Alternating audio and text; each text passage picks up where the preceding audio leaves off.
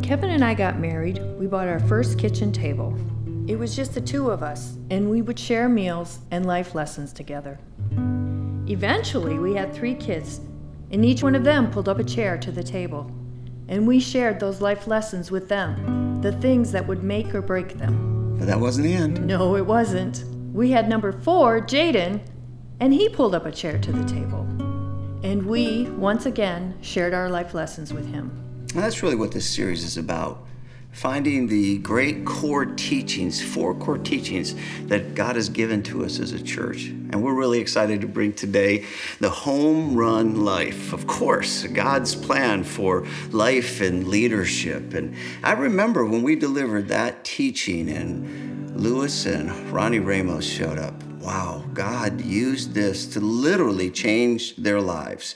In fact, you're going to hear a little bit of his testimony in today's teaching. So grab your Bibles, your teaching notes. This comes from 2014.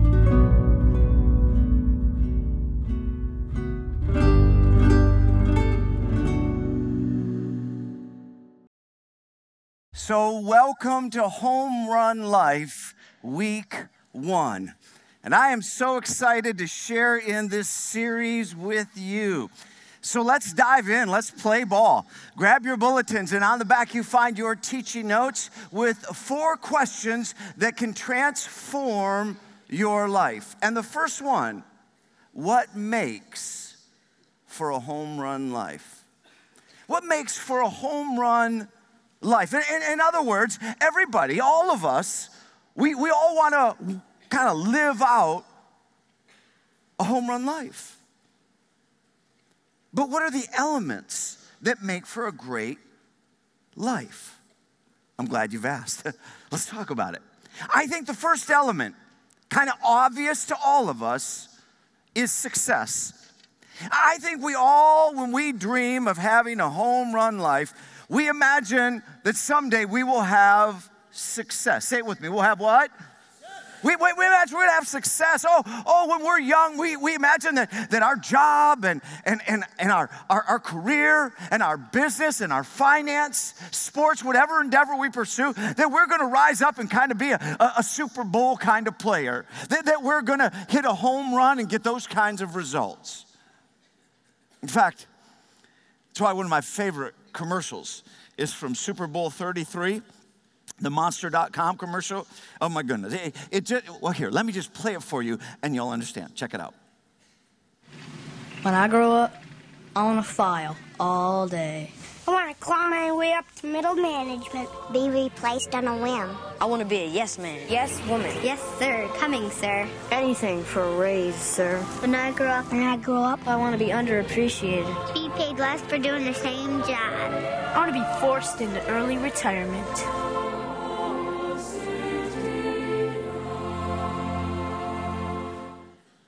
That is so good. That's just backhanded sarcasm, right? I mean, nobody aspires to rise up to small things. No, nobody dreams someday, I hope I strike out. That's nobody's goal. We want success.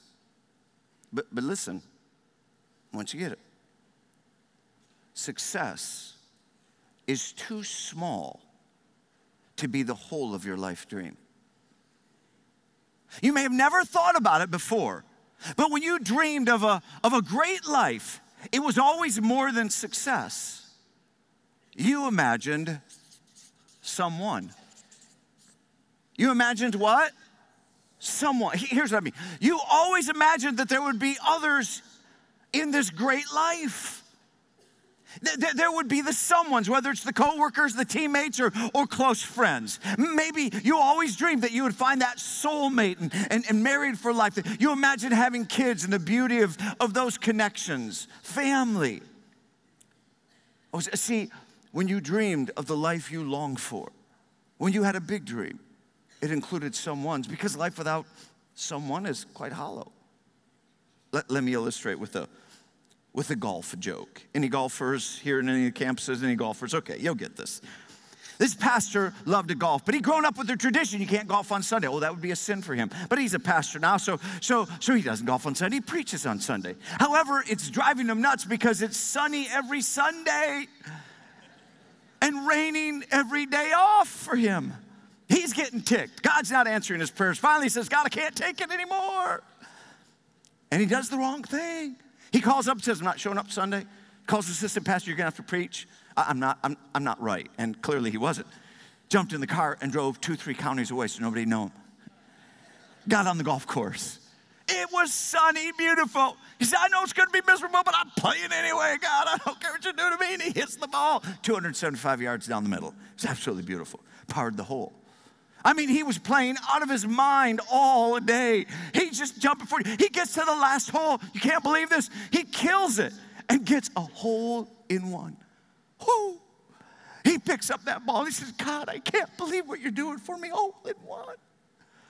I thought you would make my day miserable. And God said, I did. He said, How? He said, Who are you going to tell?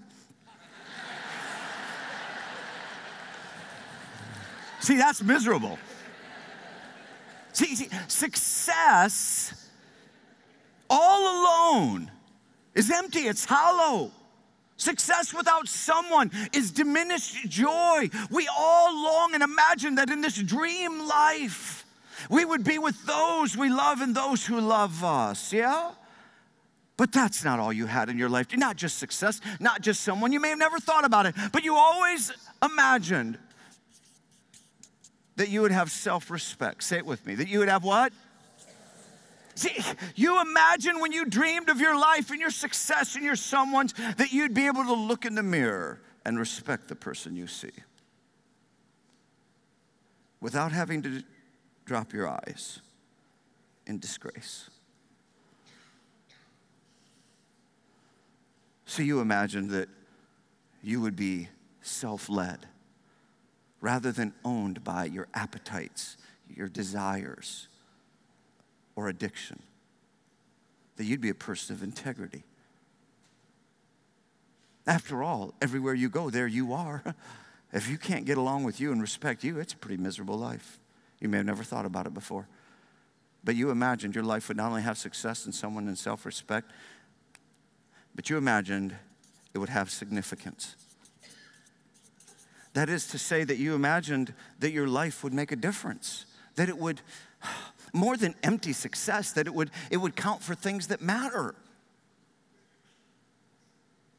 That more than a, making a dollar, you want to make a difference. Now, that right there, that is a, an awesome life dream. Those elements success, someone, self respect, significance that's a home run life. And yet, so few ever live that life. So if you ever get all four. We might get one or two, but we crash on the rest. And that was an honest moment for Luis Ramos, who sat right where you're seated over a decade ago in a service where I started to test out this home run life teaching. Here's a slice of his story. My name is Louis Ramos, and I'm uh, 44 years old. I've been married to my high school sweetheart for almost 25 years. You know, I find myself uh, in one place in, in business and, and family and relationships uh, that, you know, thank God today is, is you know, really great and, and, and very fulfilling. Um, it wasn't always that way, however.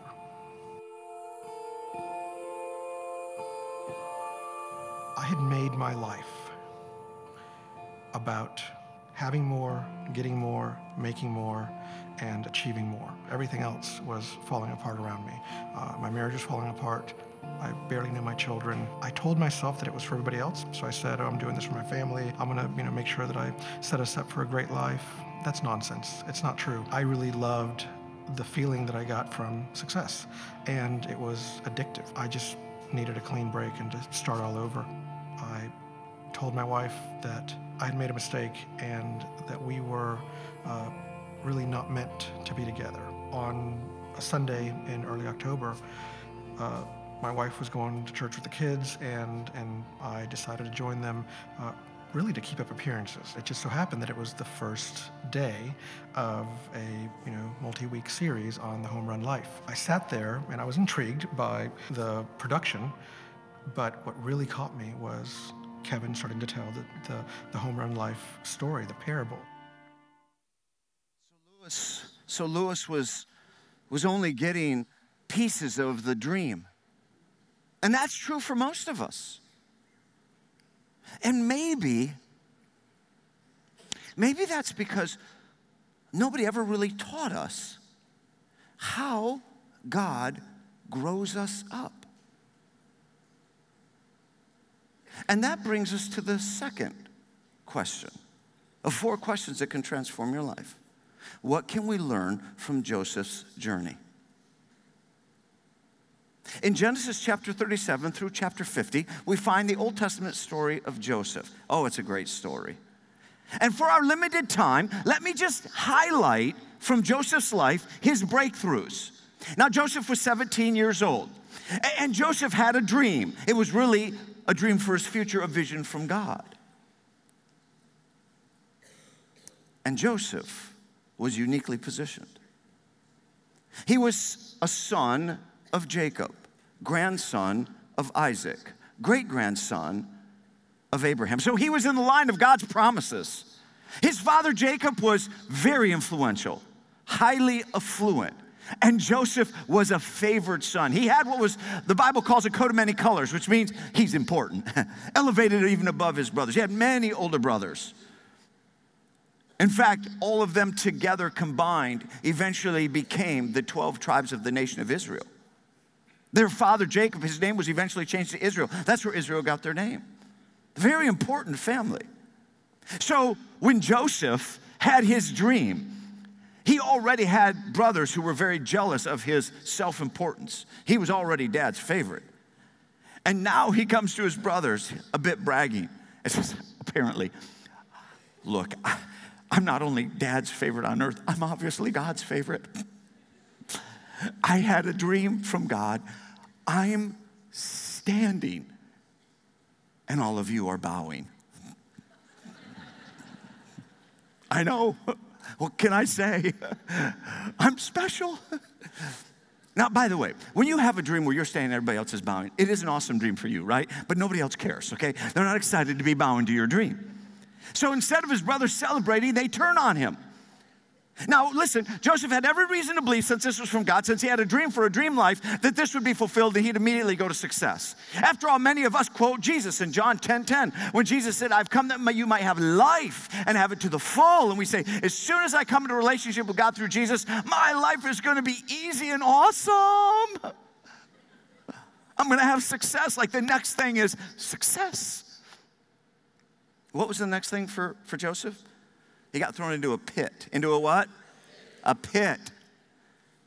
He's expecting success. He gets thrown into his pit. The brothers are so ticked with him that they take off his coat of many colors, tear it up like an animal tore it up. They kill a ram, throw uh, ram, throw the blood on it, take it to their dad and say, "Hey, this looks like Joseph's. I think he got killed by an animal." Now that was pre-DNA days, right? That would have been obvious today, but not back then. So dad concludes that Joseph is dead. And you know what they do with him? They sell him into slavery and he's taken to Egypt, never to be seen again. For they concluded what will now come of his dream. And if you're Joseph and you're on the way to Egypt and you've been thrown in a pit and you're now enslaved, you got to be asking yourself, what on earth is God doing? Have you ever wondered, what on earth is God doing? I mean, we were following God and He lets you get thrown in pits. And you're like, whoa, hello. I'm, I got promises from you. This does not feel like your promises. I was 30 years old.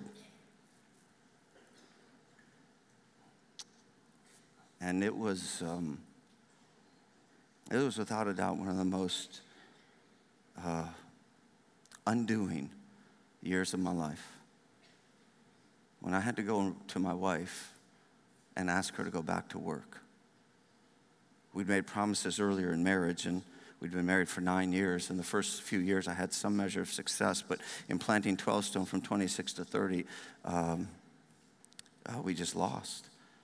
And so we lost our house money and our cars and our little IRA and our savings and everything we had, and I lost our health insurance. I lost everything. I'm doing odd jobs. We're just, we're going bankrupt. And that day I had to look her in the eye and say, honey, I know we're home with the young kids, but you got to go back to work. We're bankrupt. And I remember thinking, God, oh, we're trying to honor you in life, and you throw us in a pit. What are you doing? Now, I didn't have an answer then, but I can toss one out now. what if God was trying to help me win dependence? In fact, what if that's what God is doing with you? And you got to know how God grows you up. What if, what if that's what God was doing with Joseph? Helping Joseph win dependence. Say it with me. Win what? Win dependence. In other words, he stripped Joseph of everything Joseph would have used in order to make that dream happen. Because God was helping Joseph move from being self reliant to God reliant.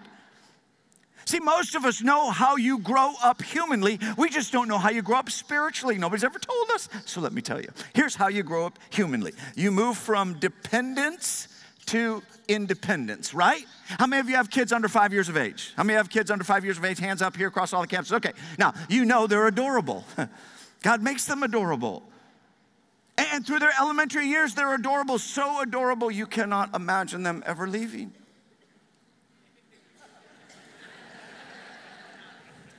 Then God makes them teenagers so that you cannot imagine them ever staying. It's a gift because you have them born highly dependent, but you want to move them to independence. That's how you grow up humanly. The reason many of us never really grow up spiritually because we don't understand it's the opposite. See, when you're born, you're born in sin, far from God, separate. You are independent. You start here. And when you understand the truth and come to a relationship with God, you start moving from independence to what? Dependence. Jesus said, I am the vine, you are the branch in John 15. If a man or woman will remain, depend, will remain in me, you will bear much fruit. You're gonna have really home run kind of life, but apart from me, you can do nothing. Nothing that really lasts. Oh, this is a deep and wide conversation. What if God was growing Joseph up to help him first win dependence? Second breakthrough in Joseph's life. Win within. Win where? Win within. Joseph was tempted. It was a major temptation. Now, here's the storyline Joseph had moved into Egypt. He was enslaved. He was bought by Potiphar. Now he's an owned slave. He'd been in his household for five to seven years. He was 22 to 25 years old. He'd risen up as a slave. Oh, how exciting is that? And he was over the household of Potiphar. And then, in a moment of time, Potiphar's wife made an indecent proposal. Now it was incredibly tempting. He's 22 to 25 years old. He has no prospects of a future. And she makes a sexual offer. But he says to himself, I got to decide who I'm going to be. We all do. See, he can't help that he's a slave on the outside, but he doesn't have to be a slave on the inside to his passions, appetites, or desires. Everybody gets tempted. Everybody's got to set their moral compass. So, are you going to follow God's design or the world's? And Joseph makes the right decision. And he runs away and he doesn't engage. And for doing the right thing, he gets thrown into prison. Isn't that awesome? That is, that's a great story if it's not yours, right? I mean, literally, Potiphar's wife indicts him for the thing he did not do, say he tried to rape her, and Potiphar had him thrown in prison. Have you ever done the right thing and instead of win, you lost? ah, but remember, God is not done. There was a next major breakthrough. The breakthrough was to win with others. Say it with me to win what? With others. Now, here we go. Joseph, and you got to play out the story. He's now the servant, he's a slave. Go with me on this, okay, everybody? Go with me on this. He, he's the guy down here. He, he's, he's cleaning the floors. He, he's a nobody. And important people are walking by. Because Potiphar was very high up in the military of Egypt. And maybe that's when it occurs to Joseph I used to be important. I used to walk around my dad's place quite self important. And there were people who were servants that I didn't even notice. I dismissed.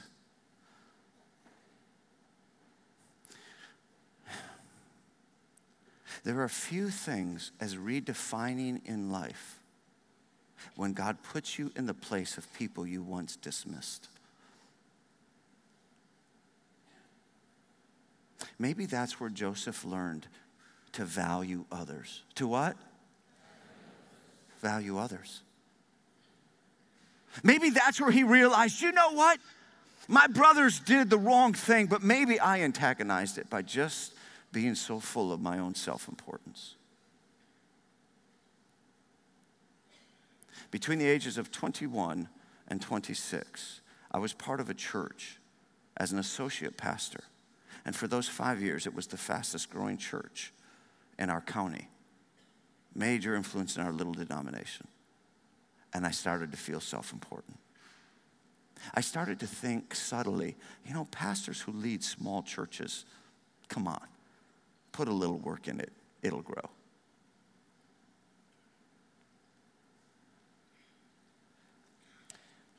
First year of 12 Stones opening, 104 people. Fourth year, 82. I'm just that good. about the time God whispers in my ear, now let's talk about pastors who lead small churches again.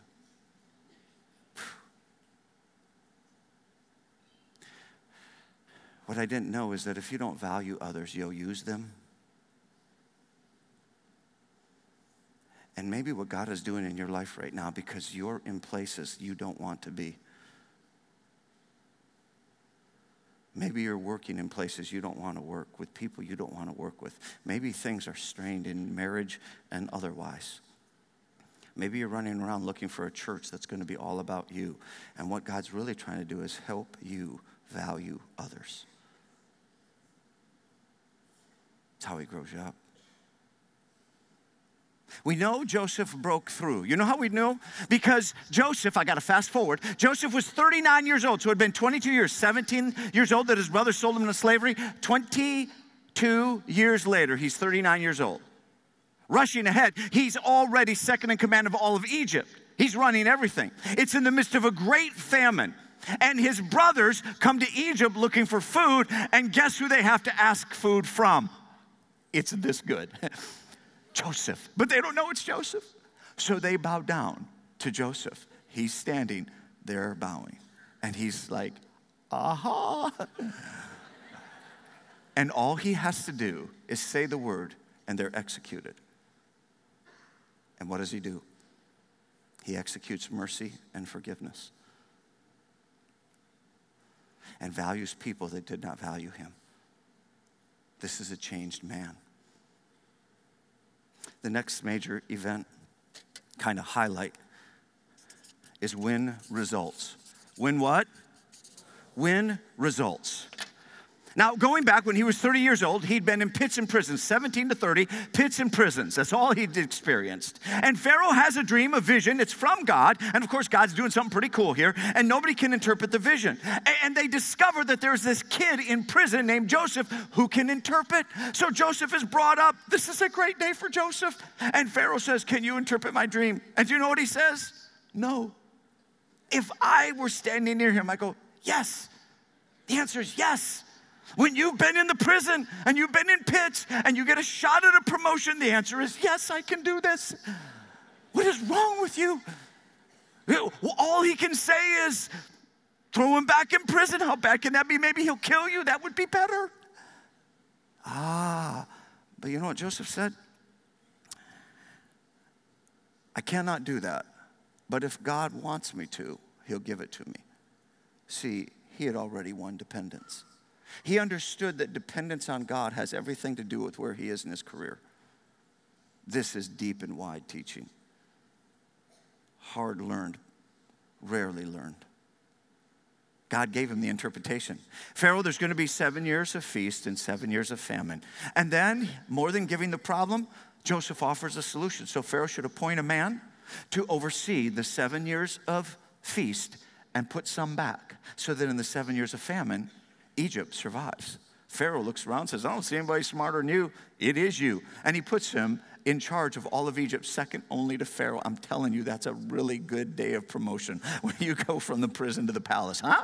That's a, that's a good day. Only God can make that happen. And you would say, oh my goodness, how awesome. He now has won results, he's got success. This is the best part of the story. No, it's not. Best part of the story is when his success becomes significance.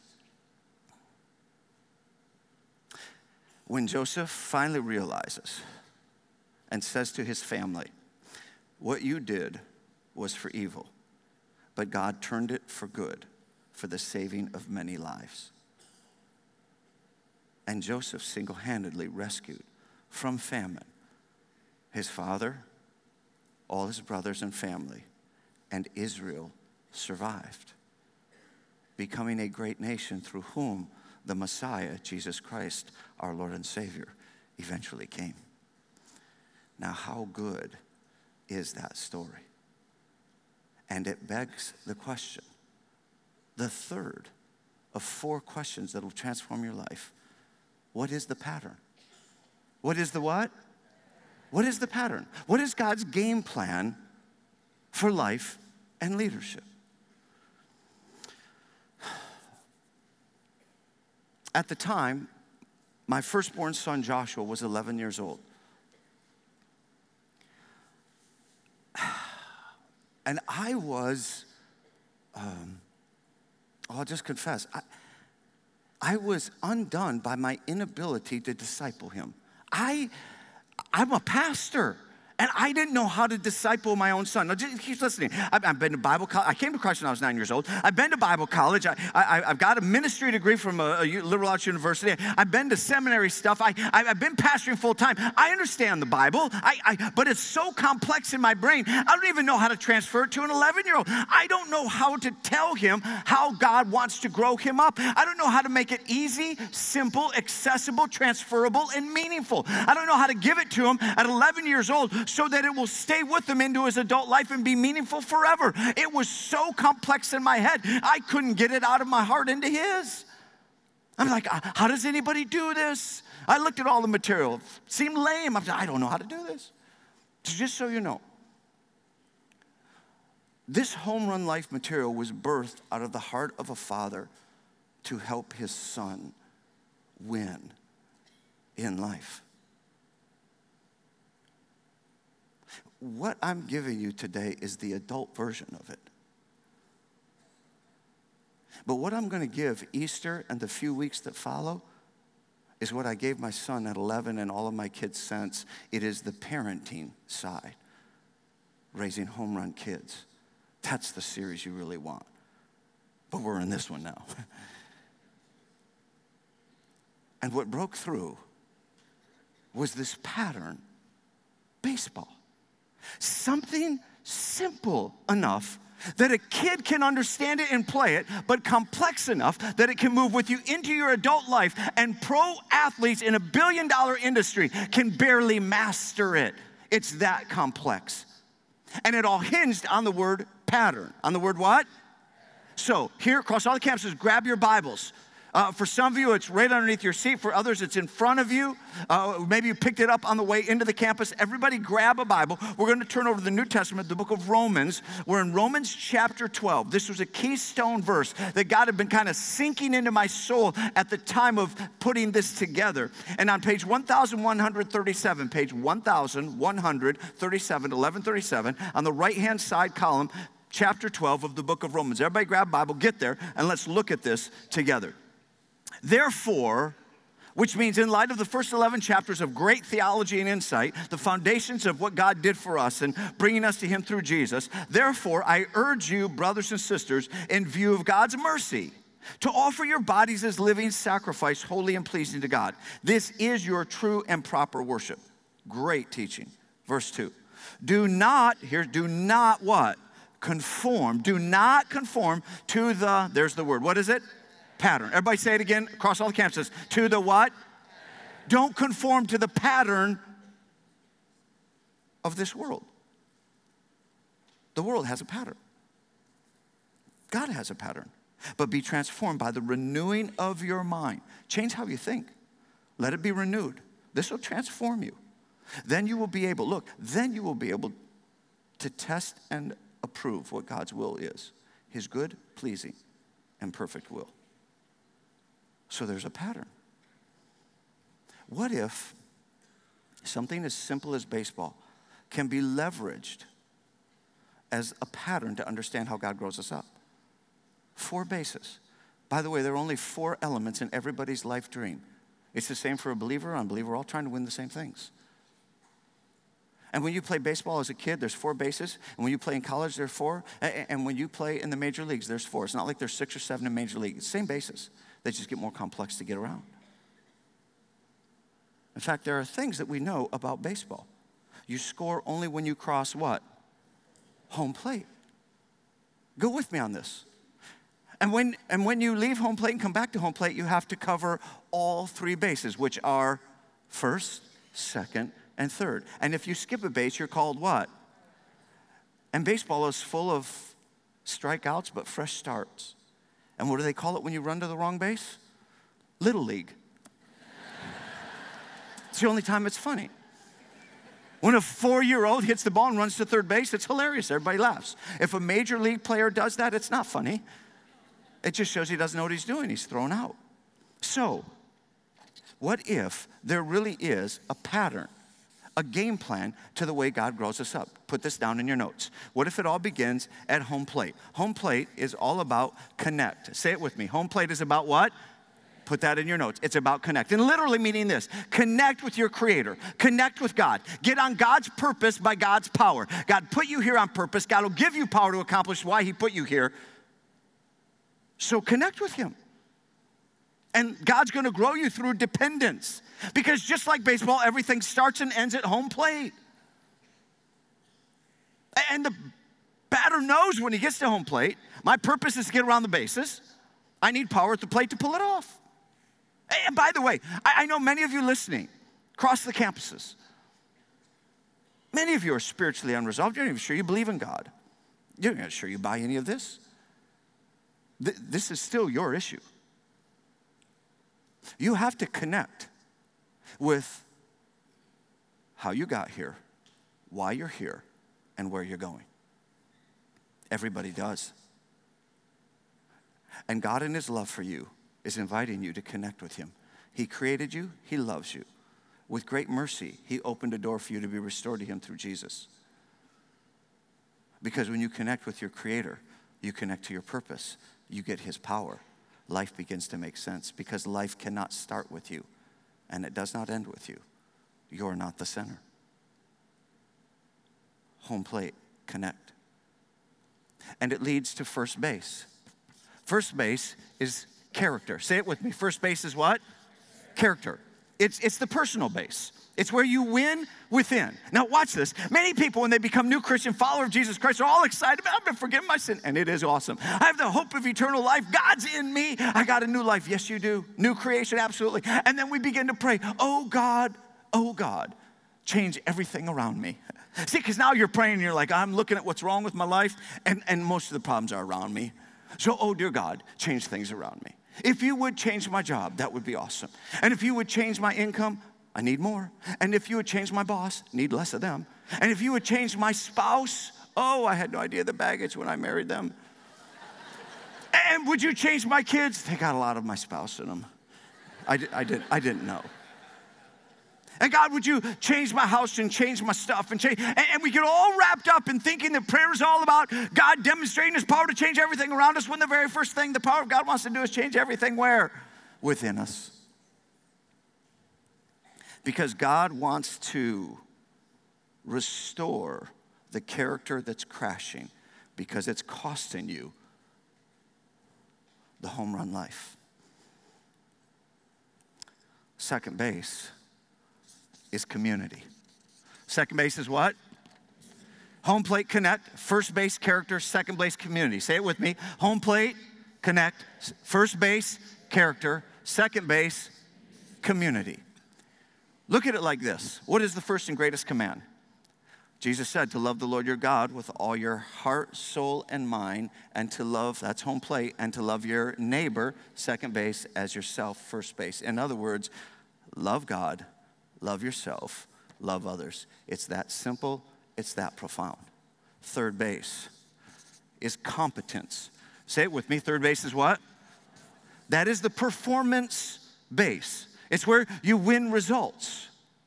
And this matters greatly, but do you score when you get to third base? Do they give you a run ad in baseball when you get to third base? No.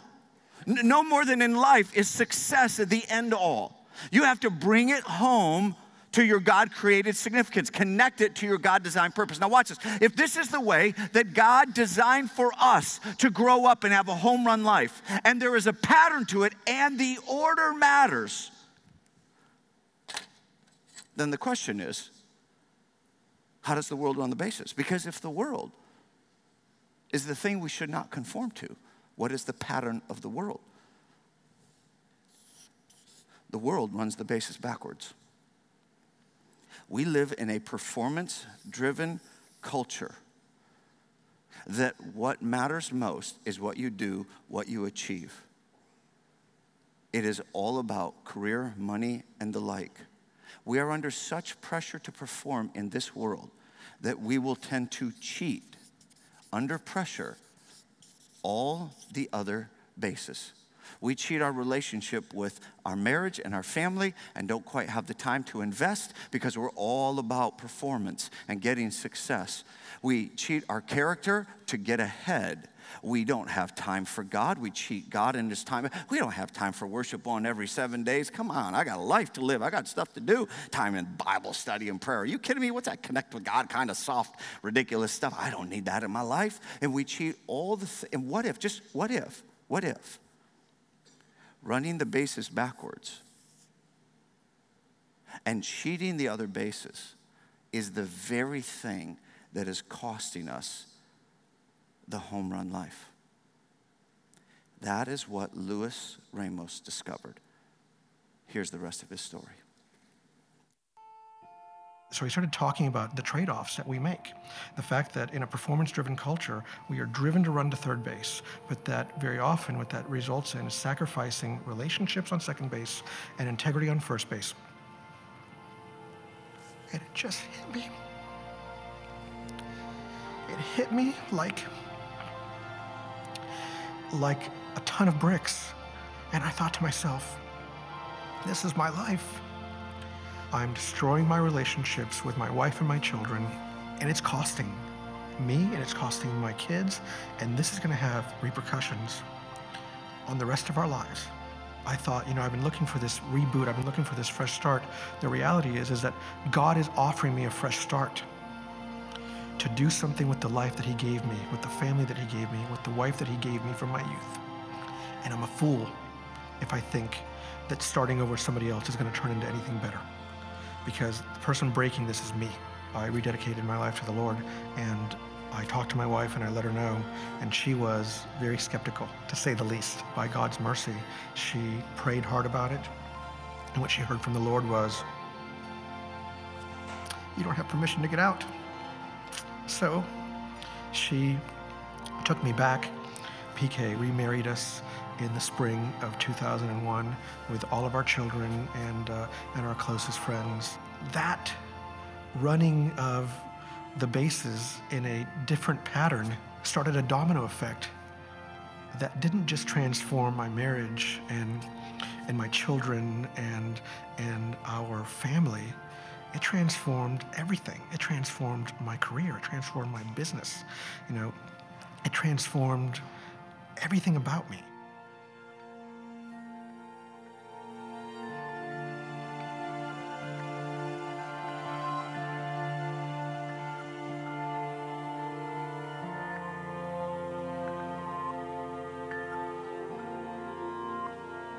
So be transformed. Yeah, it's a great story. So be transformed by the renewing of your mind.